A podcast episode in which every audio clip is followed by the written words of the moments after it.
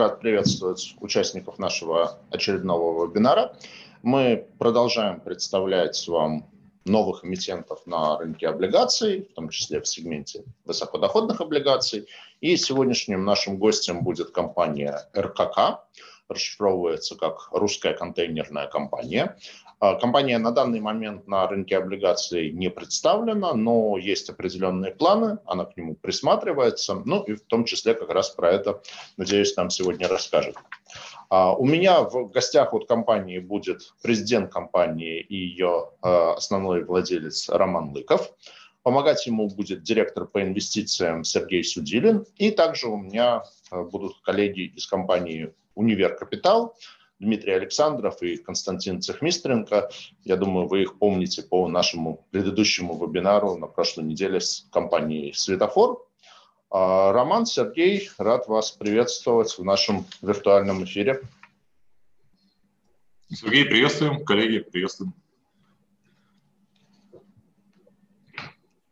Добрый день, Сергей. Добрый день. Сегодня мы без презентации, поэтому мы сразу пойдем по тем вопросам, которые я для вас подготовил. Ну и, естественно, приглашаю всех задавать вопросы с помощью рубрики «Вопросы и ответ». Мы их в чате будем дублировать, тоже постараемся на них ответить. А давайте вот вообще как бы про модель бизнеса, то есть понятно, что что-то про контейнеры, более того, даже как бы известно, что про контейнеры и ЖД-перевозки, то есть, э, насколько я понимаю, морскими перевозками не, занимаем, не занимаетесь. Но, тем не менее, вот внутри этого мира контейнеров, вы как бы оказываете конечную, конкретную услугу перевозки из пункта А в пункт Б, или вы эти контейнеры сдаете в аренду тем, кто делает эти перевозки? Ну вот условно, я не знаю, в следующем году пандемия кончится, поеду в Китай, там, закуплю на фабрике кучу новой мебели, пойму, что ее надо везти контейнером из Гуанчжоу в Санкт-Петербург. Вот я буду вашим клиентом, то есть я позвоню вам и скажу, мне нужно вот это, там, организовать контейнер, это доставить. Или я буду клиентом какой-то компании-перевозчика, которая в свою очередь там, возьмет у вас в аренду эти контейнеры. Вот, вот про то, как вообще вот модель этого бизнеса, она функционирует. Так, давайте я немножко расскажу про модель бизнеса. Значит, э, на текущий момент э, мы занимаемся в первую очередь оперированием подвижного состава, это платформа, и также мы оперируем контейнерный парк. Э, в рамках этого оперирования мы предоставляем следующие услуги. Значит, мы предоставляем контейнеры в аренду и предоставляем вагоны в аренду. Также у нас есть э, терминал контейнерный в Подмосковье, где мы оказываем складское хранение и услуги по погрузо-разгрузочным работам для, скажем так, клиентов. Вот. Э, что касается вот вашей там ожидаемой поездки в Китай, вот, значит, ну, вкратце расскажу. Мы тут с радостью вам обработаем ваш запрос, вот, и передадим э, его нашим китайским партнерам, вот, которые уже, соответственно, э, предоставят, отправят э, контейнер в тот адрес, который вы укажете.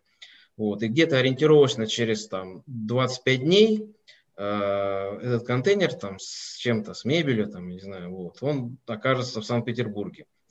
Вот. В настоящий момент, то есть мы больше работаем все-таки с э, логистическими компаниями и с экспедиторами. Э, с конечным клиентом пока что мы не начали работать, это все впереди. Вот. Мы компания молодая, ориентируемся на долгосрочную работу, поэтому, надеюсь, через год мы уже будем в Китае оказывать вот такие услуги. Пока что вот э, Наши клиенты, это опять же, вот, еще раз повторюсь, логистические компании, экспедиторы, там, Россия, Китай вот, и другие.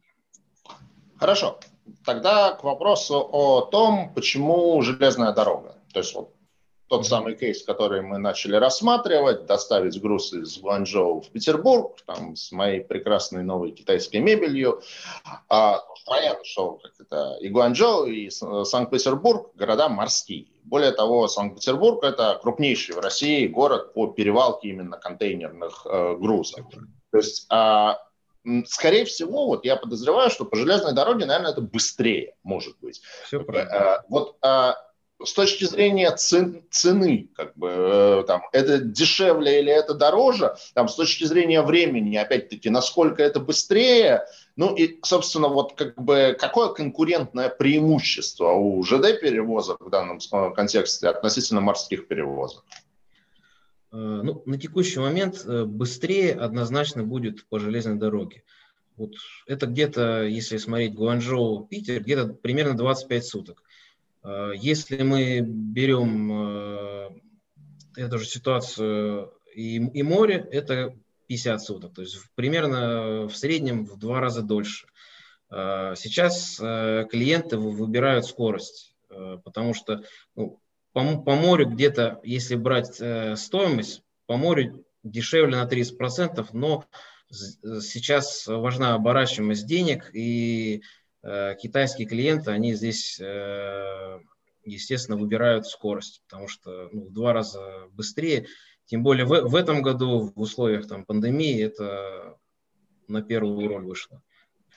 Вот. Э, самое главное, что китайцы это прочувствовали и готовы за это платить. Вот. И, то есть уже где-то ориентировочно там, с 2017 года потихоньку идет э, переориентирование с моря на сухопутные перевозки по, по железной дороге.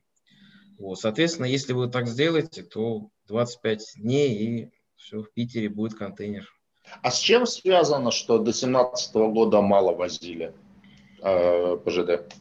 Э, связано это с тем, что, во-первых, э, из-за колебаний э, рубля и доллара снизились наши долларовые э, цены по перевозке по территории РЖД. Вот. И также э, переориентация произошла из-за того, что э, скорость достаточно важное условие при перевозке. Раньше, то есть еще там с 80-х годов, там 70-х плавали только по, по морю. Основной момент это, это, это стоимость и скорость. Угу. Вот. Понятно. Плюс, ну, есть... Э, плюс э, в Китае развивается такой, э, такая программа «Один поезд, один путь». И в рамках этой программы китайское правительство там где-то с 2014 года э, на, начал их китайскую дорогу датировать. Вот. И сейчас уже там дотации снизились, но все равно э, клиенты прочувствовали, насколько это удобно и быстро, и продолжают работать а там узкого места на железной дороге не возникает при росте грузооборота? Потому что ну, я когда-то там по молодости совсем ездил на Дальний Восток поездом, и я так помню, что там фактически одна ветка железной дороги идет, вот этот трансип, и больше как бы больше никак. То есть там при росте объема грузов там пробки не возникает? Честно, конечно, такое бывает, да, но все, все ждут, что когда-то будет третий, четвертый путь достроен на Транссибе. Вот. Но пока, пока всем хватает. Есть там много погранпереходов и в России, и в Казахстане. То есть потенциал еще есть просто. Угу. Хорошо. А, при этом я так понимаю, что вы не только контейнерами занимаетесь, вы, у вас там, я смотрел ваш сайт, указаны разные типы вагонов, там, крытые, универсальные платформы, фитинговые платформы, платформы лесовозы, там, зерновозы. А, то есть вы не только про контейнеры, несмотря на название, а вы в целом про ЖД-перевозки. Да, глобально, да, ЖД-перевозки у нас действительно определен, был определенный парк полувагонов и зерновозов, но в прошлом году мы приняли решение сконцентрироваться только на контейнерных перевозках. Вот. Хотя в будущем там, возможно, что и появится какой-то дополнительный парк. Пока что ориентир это контейнерные перевозки, платформы, контейнера. Смотрим пока в эту сторону. А как вообще в этом году, там, ну, на фоне пандемии, экономического снижения, рынок себя чувствует? Вот я, потому что когда готовился, там, прочел в «Коммерсанте» статью, что сейчас большой профицит вагонов. То есть вот в октябре «Коммерсант» писал, там, сейчас число вагонов приближается к 1,2 миллиона штук, профицит только полувагонов оценивается в 70-100 тысяч штук. То есть нет такого, что, в общем, как бы не, ну, не, не, не, э, избыток мощностей и приходится там, работать по себестоимости или ниже. Да, хороший вопрос. Э, Все правильно. Весь парк на сети РЖД составляет где-то миллион двести вагонов. Но вагоны бывают разные. Вот. Из, из миллиона двести э, вагонов Э, основной парк – это полувагоны. И вот как раз вот в полувагонах есть очень большой профицит. Полувагонов всего где-то около 700 тысяч. Вот. Что такое полувагоны? Полувагон – это вагон для, для перевозки сыпучих грузов, угля, там, гравия и всего остального. То есть это то, там, на что советская промышленность там, была ориентирована долгое время. У нас почти все заводы Э, заточены под строительство полувагонов. Вот. Если брать... Два полувагона не равно одному целому вагону. Нет, нет, полувагон это просто срезанная крыша сверху, вот, поэтому он полувагон. Вот. Если брать рынок э, именно э, платформ, то платформ из миллиона двести всего 70 тысяч на весь э, этот парк. То есть это там, меньше, там, чуть больше 5%. А контейнер везется именно на платформе, да? Да, контейнер возится только на платформе, да. Раньше, до 2013 года, можно было возить в полувагонах, вот, после 2013 года э, запретили, вот, и теперь только, только платформы, и, соответственно, этот рынок, он как бы набирает силу, вот, еще есть куда расти. То есть здесь профицита вагонов в этом профицита сегменте нет. нет. Когда говорят про профицит, это только полувагоны. Ну, 700 тысяч – это практически там по 70% всего парка, и их реально очень много. Понятно. У вас еще есть контейнерный, контейнерный терминал в городе Подольск. Вот, э, ну, это, я так понимаю, место, где перегрузка происходит контейнеров там, с э, ЖД на, допустим, как бы а, а, автомобильный транспорт. И этот терминал, он обслуживает как бы только вашу компанию или там другие перевозчики тоже им пользуются? Ну, вот на текущий момент, э, ну, конечно, мы его для себя строили там, в первую очередь, но при этом на текущий момент мы предоставляем там различным партнерам, там, логистическим компаниям. Поэтому открыт для сотрудничества в этом смысле. То есть Пока... это как отдельный бизнес, этот терминал? Да, это у нас э, терминал на, на дочернем обществе вот, базируется, поэтому там, как? там, там э, он предоставляет услуги по складированию, по грузочной работе, то есть не только для нас. Хотя то есть я надеюсь, что когда-то там будем только мы работать. Понятно. А с точки зрения бизнеса, как вот выручка между этими направлениями бизнеса, ну, там, грубо разделена, контейнерные перевозки, там, э, другие типы вагонов и вот этот э, терминал? Ну, основную выручку нам вот сейчас дает э, РКК и оперирование платформ и контейнеров. Вот. Выручка основная на ней. Э, терминал, э, мы, его реконструировали, вот. Где-то, пока в процессе соотношения не могу сказать сколько, но надеюсь, что процентов 20-30 от выручки он будет у нас занимать. Хорошо. Ну, давайте теперь расскажите нам, как компания создавалась, там, ее историю, Компания, я так понимаю, зарегистрирована в 2017 году, и там, активный бизнес начался с 2018 года, и он очень быстро растет. У вас там 19 год к 18 по выручке рост примерно в 4 раза. Вот расскажите, как все это создавалось, э, строилось, ну и какие планы, там, скажем, ну не планы, а какие ожидания от итогов 2020 года там, с, с точки зрения выручки, прибыли? Действительно, наша компания была создана в 2017 году. Э, значит, первым этапом э, значит, это было строить, покупка контейнера терминала в городе Подольск. Э, значит, коротко расскажу о терминале. Он достаточно недалеко находится от Москвы. Вот, наверное, один из самых близких к Москве терминалов.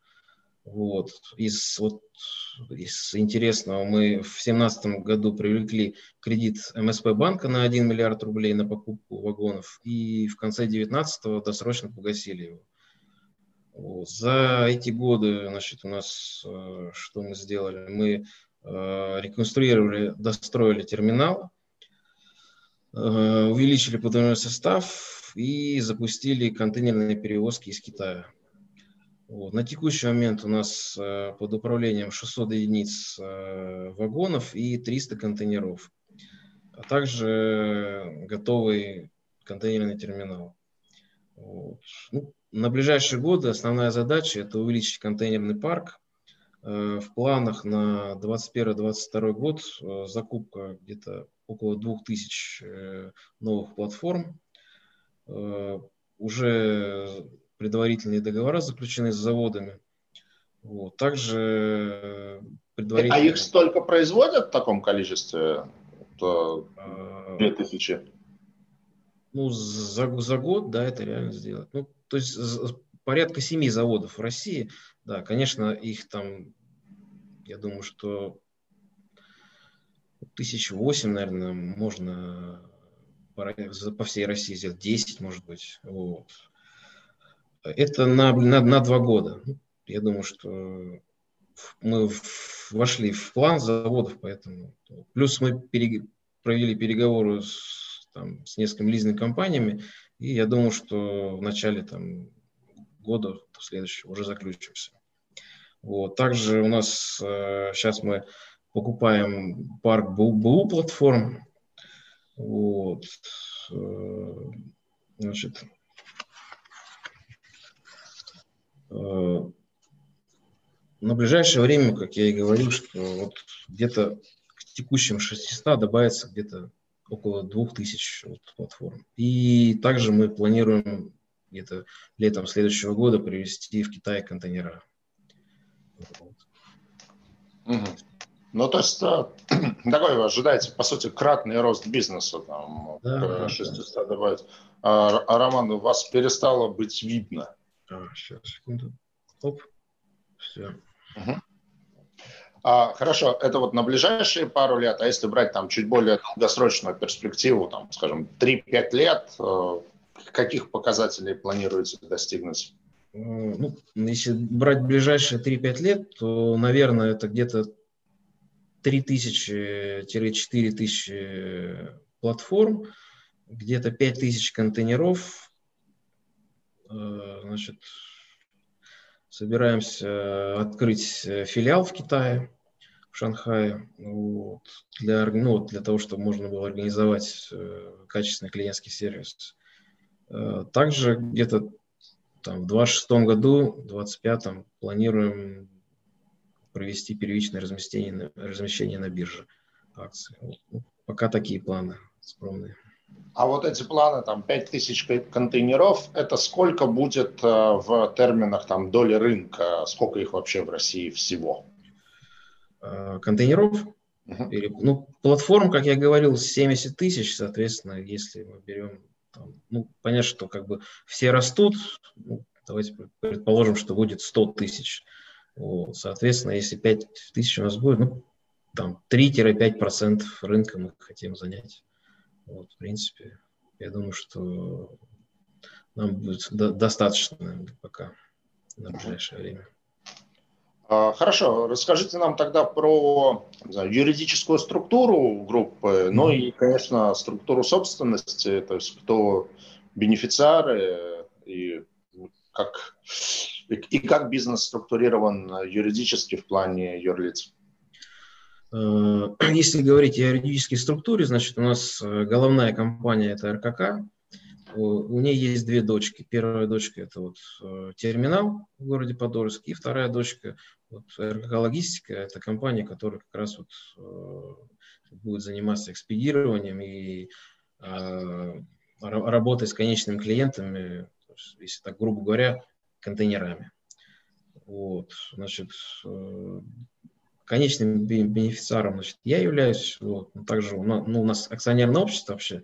Вот. Ну, и еще есть ряд лиц, знакомых. Поэтому такая достаточно э, компания, где все, все друг друга знают. Это, да. Роман, но лично вы какой процент контролируете? Э, больше 50. Ну, там 51. Ну, понятно. То есть, в общем, вы э, да, бенефициар, президент и как бы, во всех смыслах слова первое лицо компании. Да, да, да. Все правильно. А, кстати, такой небольшой автоп. Я же так понимаю, вы сами из Петербурга и здесь учились и потом работали. А почему компанию решили в Москве делать, а не в Питере? А, ну, я не знаю, откуда информация. Я из Москвы, не из Петербурга. Вот. Хотя Петербург очень люблю. Вот. Поэтому у, нас есть э, один из акционеров из, из Санкт-Петербурга, поэтому, наверное, часто туда тоже ездим. Понятно, хорошо. А, давайте тогда вот про риски вашего бизнеса поговорим, и как бы, даже не вдаваясь в финансы, mm-hmm. а, вот такое как бы общее, общее восприятие этого рынка такое, что ну как бы есть э, РЖД как структура, ну и собственно РЖД как бы решает, кому давать возить, кому не давать возить.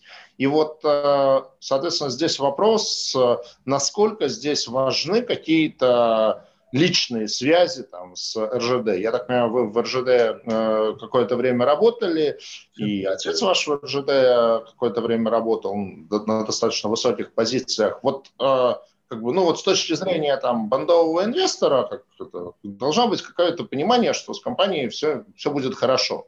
Поэтому вот вопрос, если там завтра меняют руководство РЖД, нет ли рисков того, что РЖД там вам скажет, что нет, а мы вообще с вами не хотим работать, ну, как вагоны, они же по воздуху не полетят и по морю не поплывут. Поэтому вот насколько здесь важен именно персональный контакт с руководством РЖД и насколько здесь велики риски? У нас э, действительно там сложились теплые отношения партнерские с РЖД. Э, также не только с РЖД, а с различными компаниями-перевозчиками из этой сферы.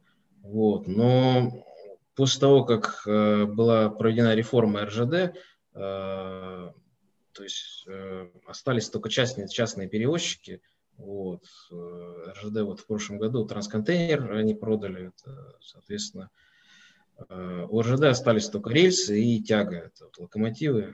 Вот. И, в принципе, здесь все равны.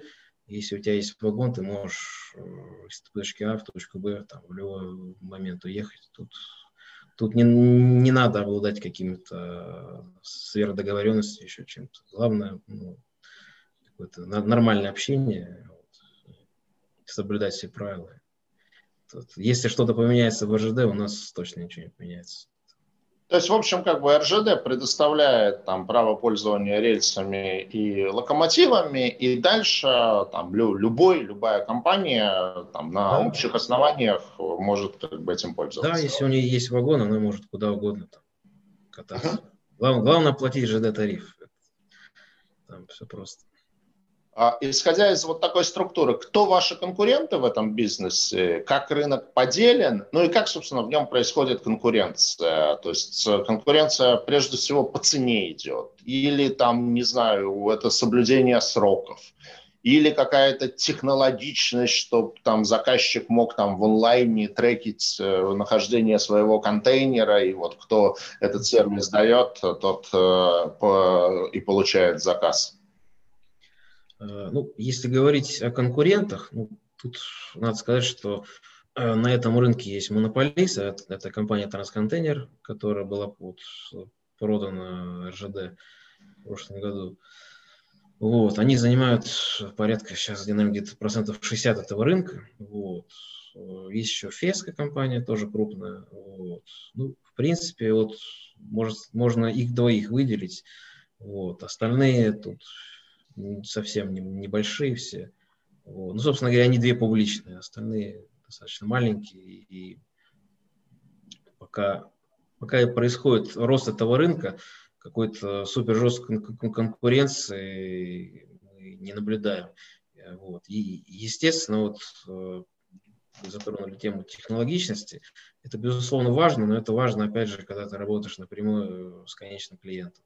Вот. Как я уже говорил до этого, мы пока только идем к этому. Вот. Наши клиенты пока что это вот э, широкий круг логистических и экспедиторских компаний. Вот. Поэтому технологичность будем развивать где-то, я думаю, через год, через два. Пока что вот надо сосредоточиться на увеличении парка. Собственно говоря, для этого и мы выходим на рынок заимствований. Вот. Ну, а вот а, все-таки, как бы, возвращаясь к конкуренции, то есть почему приходят к вам, а не в тот же упомянутый трансконтейнер, который значительно больше? Э, пока, пока вот, ну, какой-то супер жесткой конкуренции нет, это просто, ну, так сказать, э,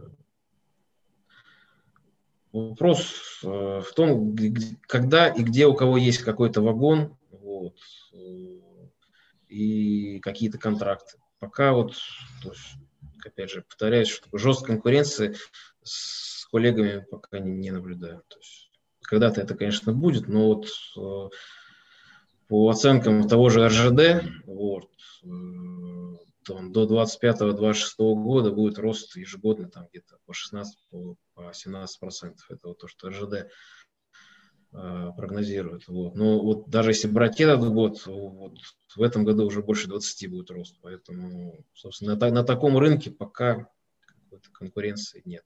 То есть клиент есть всегда, поэтому тем более у нас со многим там э, долгие и дружественные отношения. Ну вот нам прилетел тут в чат вопрос, кто ваши основные заказчики. Ну, в принципе, вы на это, в общем-то, уже отвечали, что это э, транспортно-логистические компании. Ну, может быть, не знаю, имеется в виду какие-то имена крупные или... Мы со всеми работаем, даже там и с тем же трансконтейнером, то есть э, если у них, например, в каком-то там месте нет вагона, они могут и у нас взять. То есть у нас со, со всеми подписаны договора, то есть вот весь спектр э, компаний, но это где-то порядка 200 структур даже.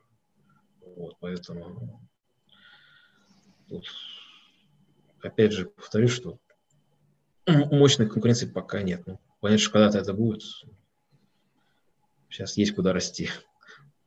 Ну, это очень похвально. А вот э, давайте немножко про ваши финансовые показатели. Я посмотрел, по крайней мере, из финотчетности у вас получается очень высокая сезонность, что у вас э, в прошлом году больше там больше половины годовой выручки пришло в четвертом квартале. Вот с чем это связано? Это сезонность какая-то реальная, сезонность бизнеса, или это чисто такая финансовая сезонность, что э, происходят оплаты там именно в четвертом кварталом, и это отражается в э, э, по последнем квартале?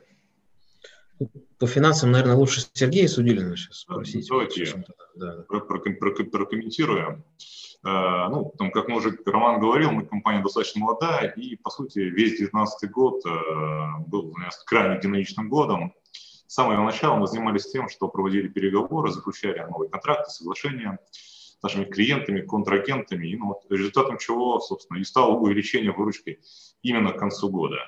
Э, в этой связи одной из приоритетнейших задач для нас является минимизация этого так называемого сезонного фактора – и выравнивание cash flow там, равномерно по времени. Спасибо. А в 2020 году как идете? То есть я опять-таки я смотрел вашу отчетность за 9 месяцев, там есть небольшое снижение по выручке к 2019 году. Это влияние пандемии, вот коронакризис, а, хотя с другой стороны вроде везде пишется, что именно контейнер, и вы сами говорите, что контейнерные перевозки по ЖД как раз таки растут. Ну, на самом деле есть э, несколько причин. Когда, повторюсь, говорил Роман, в нашей группе есть три компании. Первая датум это АО РКК, это наша главная компания. Вторая компания это РКК Логистика, дочерняя компания, которая э, занимается клиентами, полностью их сопровождением, и непосредственно сам контейнерный терминал. Так вот, э, в 2019 году э, вся выручка, по сути, была сосредоточена на АО. И в 2020 году э, эта выручка разделилась на две компании, на РКК и на РКК Логистика, поскольку РКК Логистика заработала. Отсюда, если ну, просуммировать текущие данные по двум компаниям РКК и РКК Логистика за третий квартал 2019-2020 года, то выручки будут примерно одинаковые. В этом году да, наблюдается несущественный рост, и сейчас там составляет в районе 400, там, 420-430 миллионов рублей, если не, не, не изменяет. И по нашим прогнозам, буквально там на днях э, с бухгалтерии делали предварительные расчеты, выручка тоже окажется сопоставимой с 2019 годом. А, хорошо. Про э, рентабельность. Вот у вас по 2019 году выручка 845 миллионов, чистая прибыль 23,3 миллиона, то есть рентабельность по чистой прибыли там ниже 3%. Mm-hmm. Такая рентабельность, она, она типична для отрасли или, не знаю, это связано с тем, что вы новый игрок на рынке и там, работаете на свое э, имя, на свою репутацию, и поэтому мало зарабатываете? Э, Сергей, наша компания действительно достаточно молодая, да, и мы там и сейчас, и по сей день находимся в некой стадии э, развития, поэтому этот показатель э, рентабельности по чистой прибыли влияет э, очень много различных факторов. Это курсовые какие-то скачки, скачки рубль-доллар, это сезонность, это, не знаю, там, изменение ставок у наших агентов, контрагентов, это какие-то дополнительные или непредвиденные расходы на реконструкцию или строительного терминала. Но в любом случае мы э, достаточно внимательно следим за этим коэффициентом, э, стараемся держать его в положительной области. Э, если говорить на предмет наших конкурентов, Роман упоминал трансконтейнер, я не то чтобы слежу за ним, но этот показатель трансконтейнера составляет, если память не изменяет, чуть больше 10%. Я думаю, что он лидер по этому показателю, а наши конкуренты, которые в массе своей не являются публичными компаниями, я думаю, имеют схожие с нами показатели, ну, плюс-минус 1, дефис 2%. Вот, поэтому для себя мы поставили цель, э, э, без сомнений, держать этот показатель в положительной зоне, ну и двигать его в сторону 10, дефис 15%. Делаем все возможное. Сергей, а вы упомянули про курсовые скачки, а каким образом они вообще влияют? То есть, э, как бы, где у вас валютная выручка или, наоборот, валютные косты? У нас есть э, ряд клиентов сейчас из Казахстана, которые платят нам в валюте, и мы всегда это имеем в виду. Когда да, там, движение в одну сторону, нам это хорошо. Когда движение в обратную сторону, ну, э, приходится фиксировать, да, там, или замечать такой динамичный рост, который э, хотел.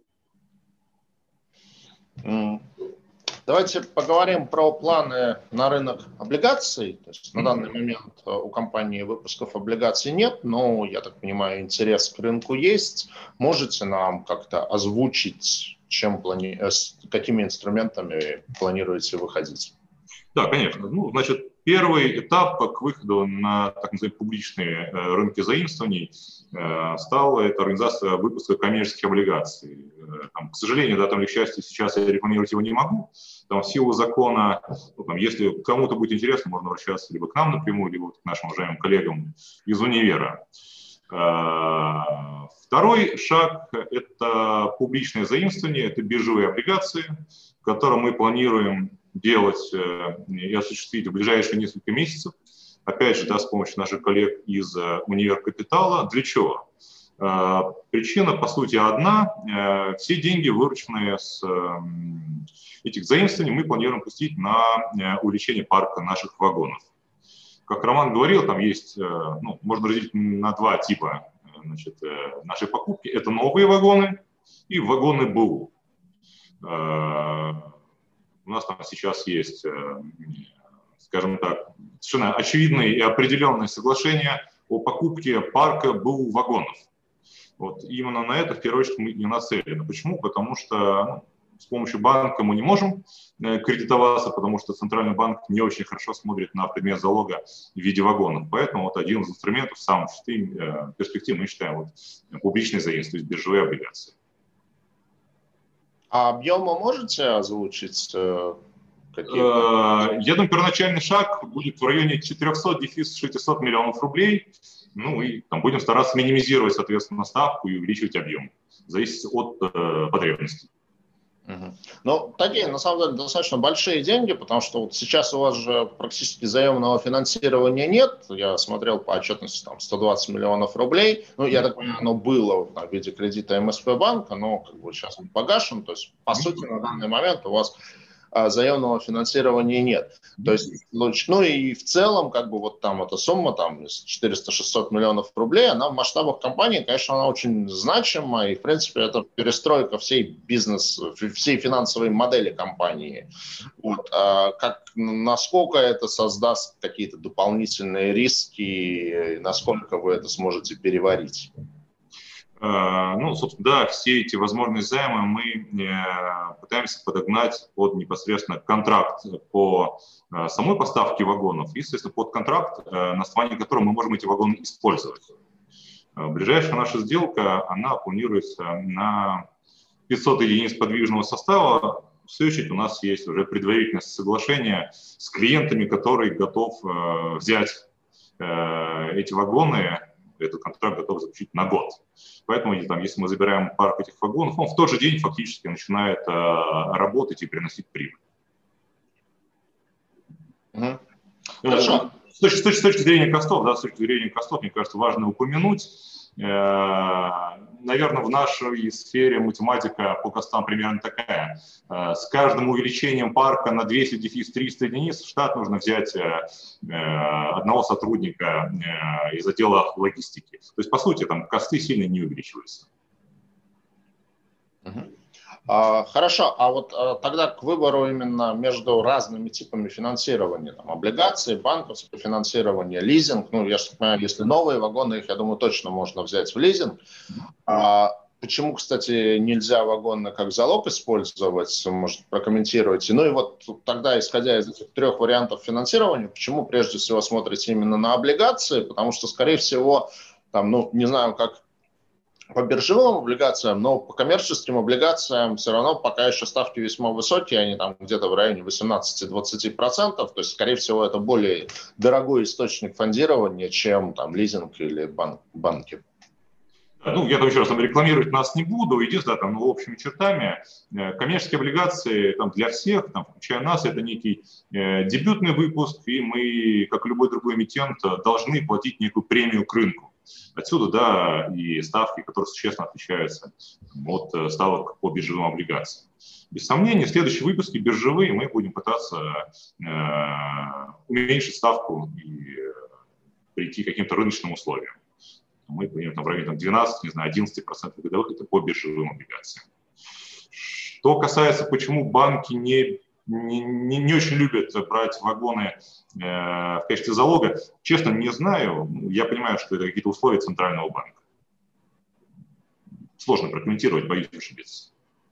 А, а лизинг? А с лизинговыми компаниями у нас есть соответствующие договоренности. Это две, э, наверное, самые крупные компании в нашей стране. У нас предварительно одобрено финансирование на 2021-2022 э, годы. Э, как говорил Роман, у нас есть соответствующие договоренности с заводами производителями. Ориентировочный объем там, 2000 единиц э, вагонов платформ 80-футовые. Вот, поэтому услугами э, лизинг-компании мы активно пользуемся и, надеюсь, э, будем использовать их и в дальнейшем. Спасибо. А, хотелось бы, наверное, теперь задать вопрос коллегам из а, Универ Капитал. А, вот с точки зрения обращающихся на рынке эмитентов, с кем РКК по бизнес-модели, там, по профилю можно сравнить? То есть кого вы, как считаете, таким peer групп для компании? Ну и, собственно, почему вы считаете эту компанию интересной с точки зрения долгового инвестора? Здравствуйте, уважаемые коллеги уважаемые инвесторы. На этот вопрос ответит Дмитрий Александров. А, да, хорошо, спасибо. Здравствуйте все, кто нас смотрит. Ну, э, прямых аналогов нет. В общем, если смотреть рынок э, коммерческих облигаций, там, в принципе, э, пусто с этой точки зрения. В биржевых облигациях там, ну, наоборот, все заполнено. Естественно, РЖД – это не аналог, понятно. По большому счету, наверное, три игрока – это наверное, нового революции, там, то есть Global Trans, Новотранс и Трансконтейнер. Суммарно это там 6 выпусков, совершенно другие уровни доходности, естественно, там, там, там максимальная Новотранс порядка 7% погашению. А, и при этом это все-таки другой профиль, это все-таки, опять же, специализация на полувагонах, на, на насыпных э, грузах и на, на, на нефтеналиве. А, ну, понятно, трансконтейнер, безусловно, контейнеры тоже, да, по названию понятно, но это абсолютно другие масштабы. Ну и, в общем, в принципе, из малых э, компаний, которые тем более работают вот в такой узкой нише, никаких игроков нет, и в этом и есть, наверное, определенный интерес для нас.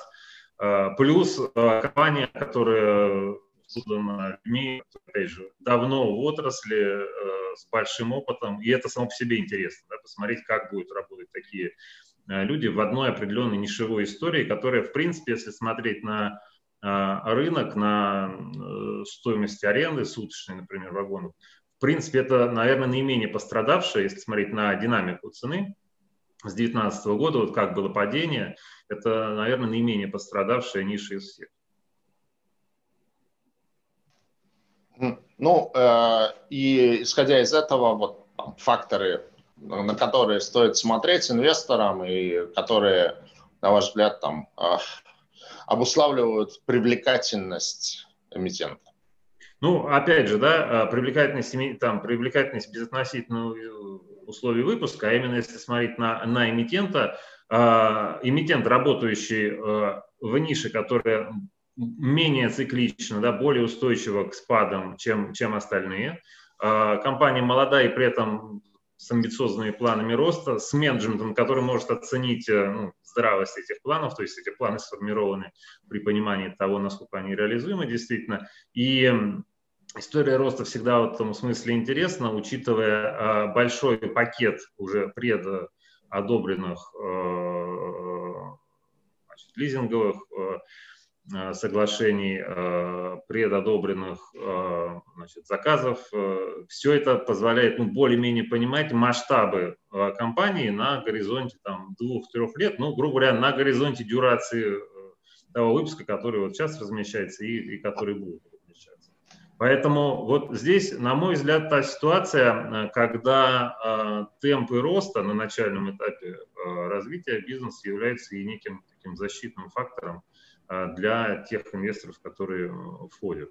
Э, в целом, естественно, нужно понимать саму отрасль, безусловно, прежде чем инвестировать в какую бы то ни было компанию вообще, а в транспорте тем более, нужно, в принципе, понимать, ну, по крайней мере, почитать да, про про железнодорожные перевозки, э, про то, насколько чувствительны те или иные там, отдельные сегменты, в принципе, о том, что такое контейнерные перевозки, что чаще всего в контейнерах возят, э, почему, например, могли, или, или например, как Дмитрий, скажем, Дмитрий, например, а, а что у них чаще всего возят? Да? Ну, а вот условно, да, пример, который вот э, как бы является знаковым, но хотя, казалось бы, где связь, да, вот запрет на на экспорт, э, скажем, леса-кругляка, как он может повлиять на увеличение контейнерных перевозок.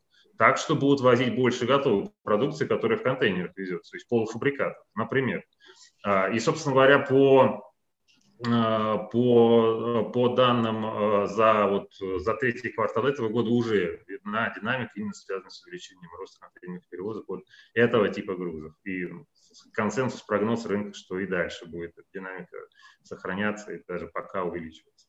Вот, то есть, ну, это как один из примеров. А, при этом надо иметь в виду, что, конечно, к Э, к макроэкономическим циклам контейнерные перевозки опять-таки оказываются очень чувствительными. То есть, казалось бы, э, наименее существенные риски это ну, в нефтеналиве, да, потому что нефти примерно потребляется одинаковое количество. И всегда так было, да, но вот весна этого года показала, что может быть прямо наоборот. Да? То есть карантин – это как раз то, что бьет очень сильно и именно по нефти. Да? То есть вот э, э, в целом нужно как минимум ознакомиться с этим сектором, и тогда становится понятно, что отдельные нишевые истории для диверсификации своего портфеля облигационного могут быть очень интересны. Потому что здесь вот как раз такие э, отраслевые риски да, и циклические какие-то факторы могут э, просто друг друга гасить с другими эмитентами других отраслей. Вот мне кажется, основной интерес именно в этом. Спасибо большое, Дмитрий. Нам пара вопросов прилетела в ленту. Ну, первый вопрос, наверное, к Роману прежде всего. Откуда такой оптимизм на развитие? Ну, действительно, вот такие озвучиваете темпы кратного роста. То есть чем, чем продиктован такой оптимизм? Оптимизм продиктован в первую очередь тем, что, во-первых, э, даже сами российские железные прогнозируют до 2026 года рост вот, это как бы в большей степени там не наши фантазии. Вот. Но все-таки Плюс... там же не такой высокий рост. То есть там, наверное, рост там на 2-3% в год. Не-не, 15-16% вот, прогнозируется.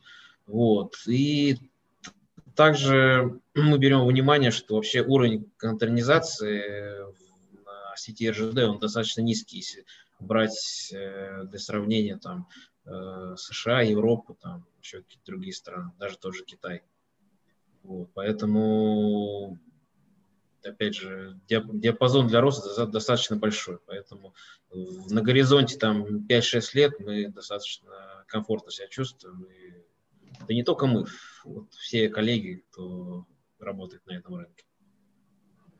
Спасибо. Так, еще один вопросик, он к универу. Ну, по сути, это два разных вопроса. Насчет того, будет ли производиться продажа облигаций на вторичном рынке. Ну, я так понимаю, речь идет про именно про выпуск коммерческих облигаций, потому что с биржевыми облигациями вторичный рынок естественным путем создается. Вот для коммерческих облигаций. Я знаю, там Мосбиржа, есть у нее проект по OTC торговой системе, то есть э, так даже вот не, не говоря про эмитента в частности, в целом про коммерческие облигации, там есть вторичный рынок, нет его сейчас как?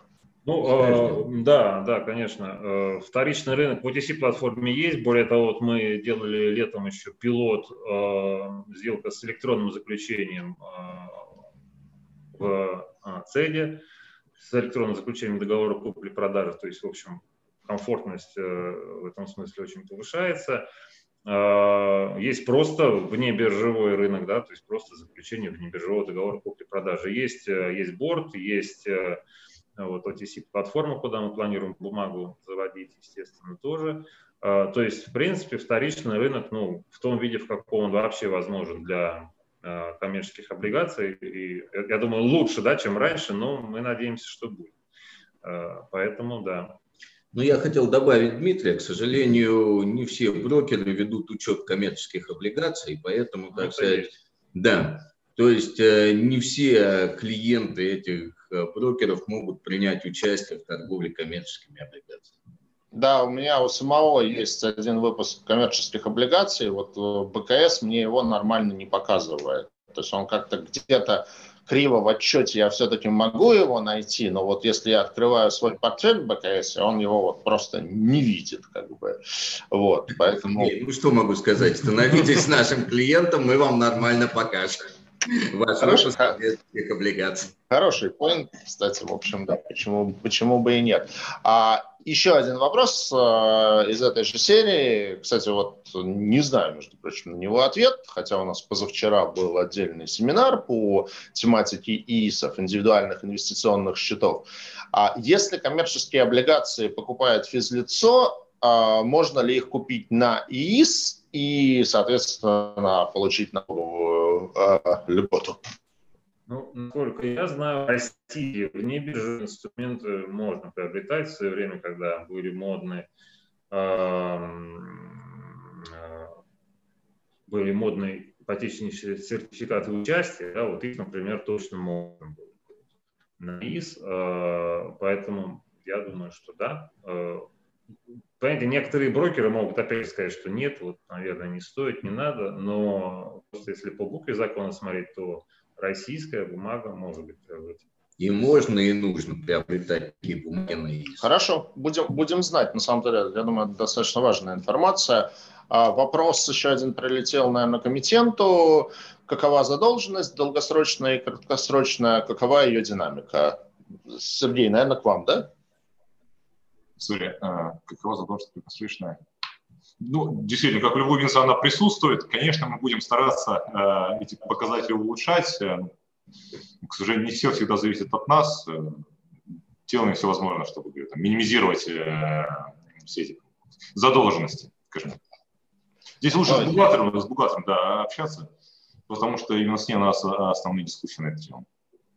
Ну, я думаю, что поддержание определенного соотношения долг-капитал – это как раз-таки практика практически всех компаний. Мне неизвестна, наверное, ни одна более-менее крупная компания, у которой вообще нет долга. Это как-то вот не принято в современном мире. Так что я думаю, что здесь важно, главное, в это не заигрываться и все-таки соотношение долга. Мы, мы стараемся максимально эффективно использовать э, ту задолженность, которая у нас есть. Спасибо.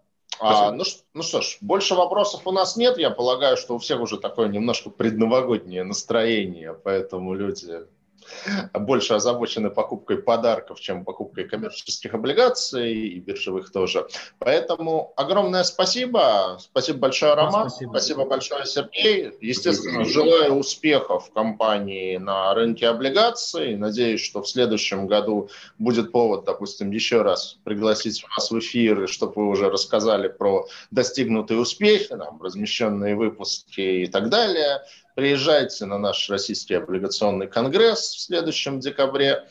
Приглашайте. И, судя по всему, это пос- последний семинар, э, онлайн-семинар Сибонс в 2020 году, поэтому всех еще и с наступающим Новым годом. Да. Спасибо. Спасибо. Спасибо. До свидания. Спасибо. Всего хорошего.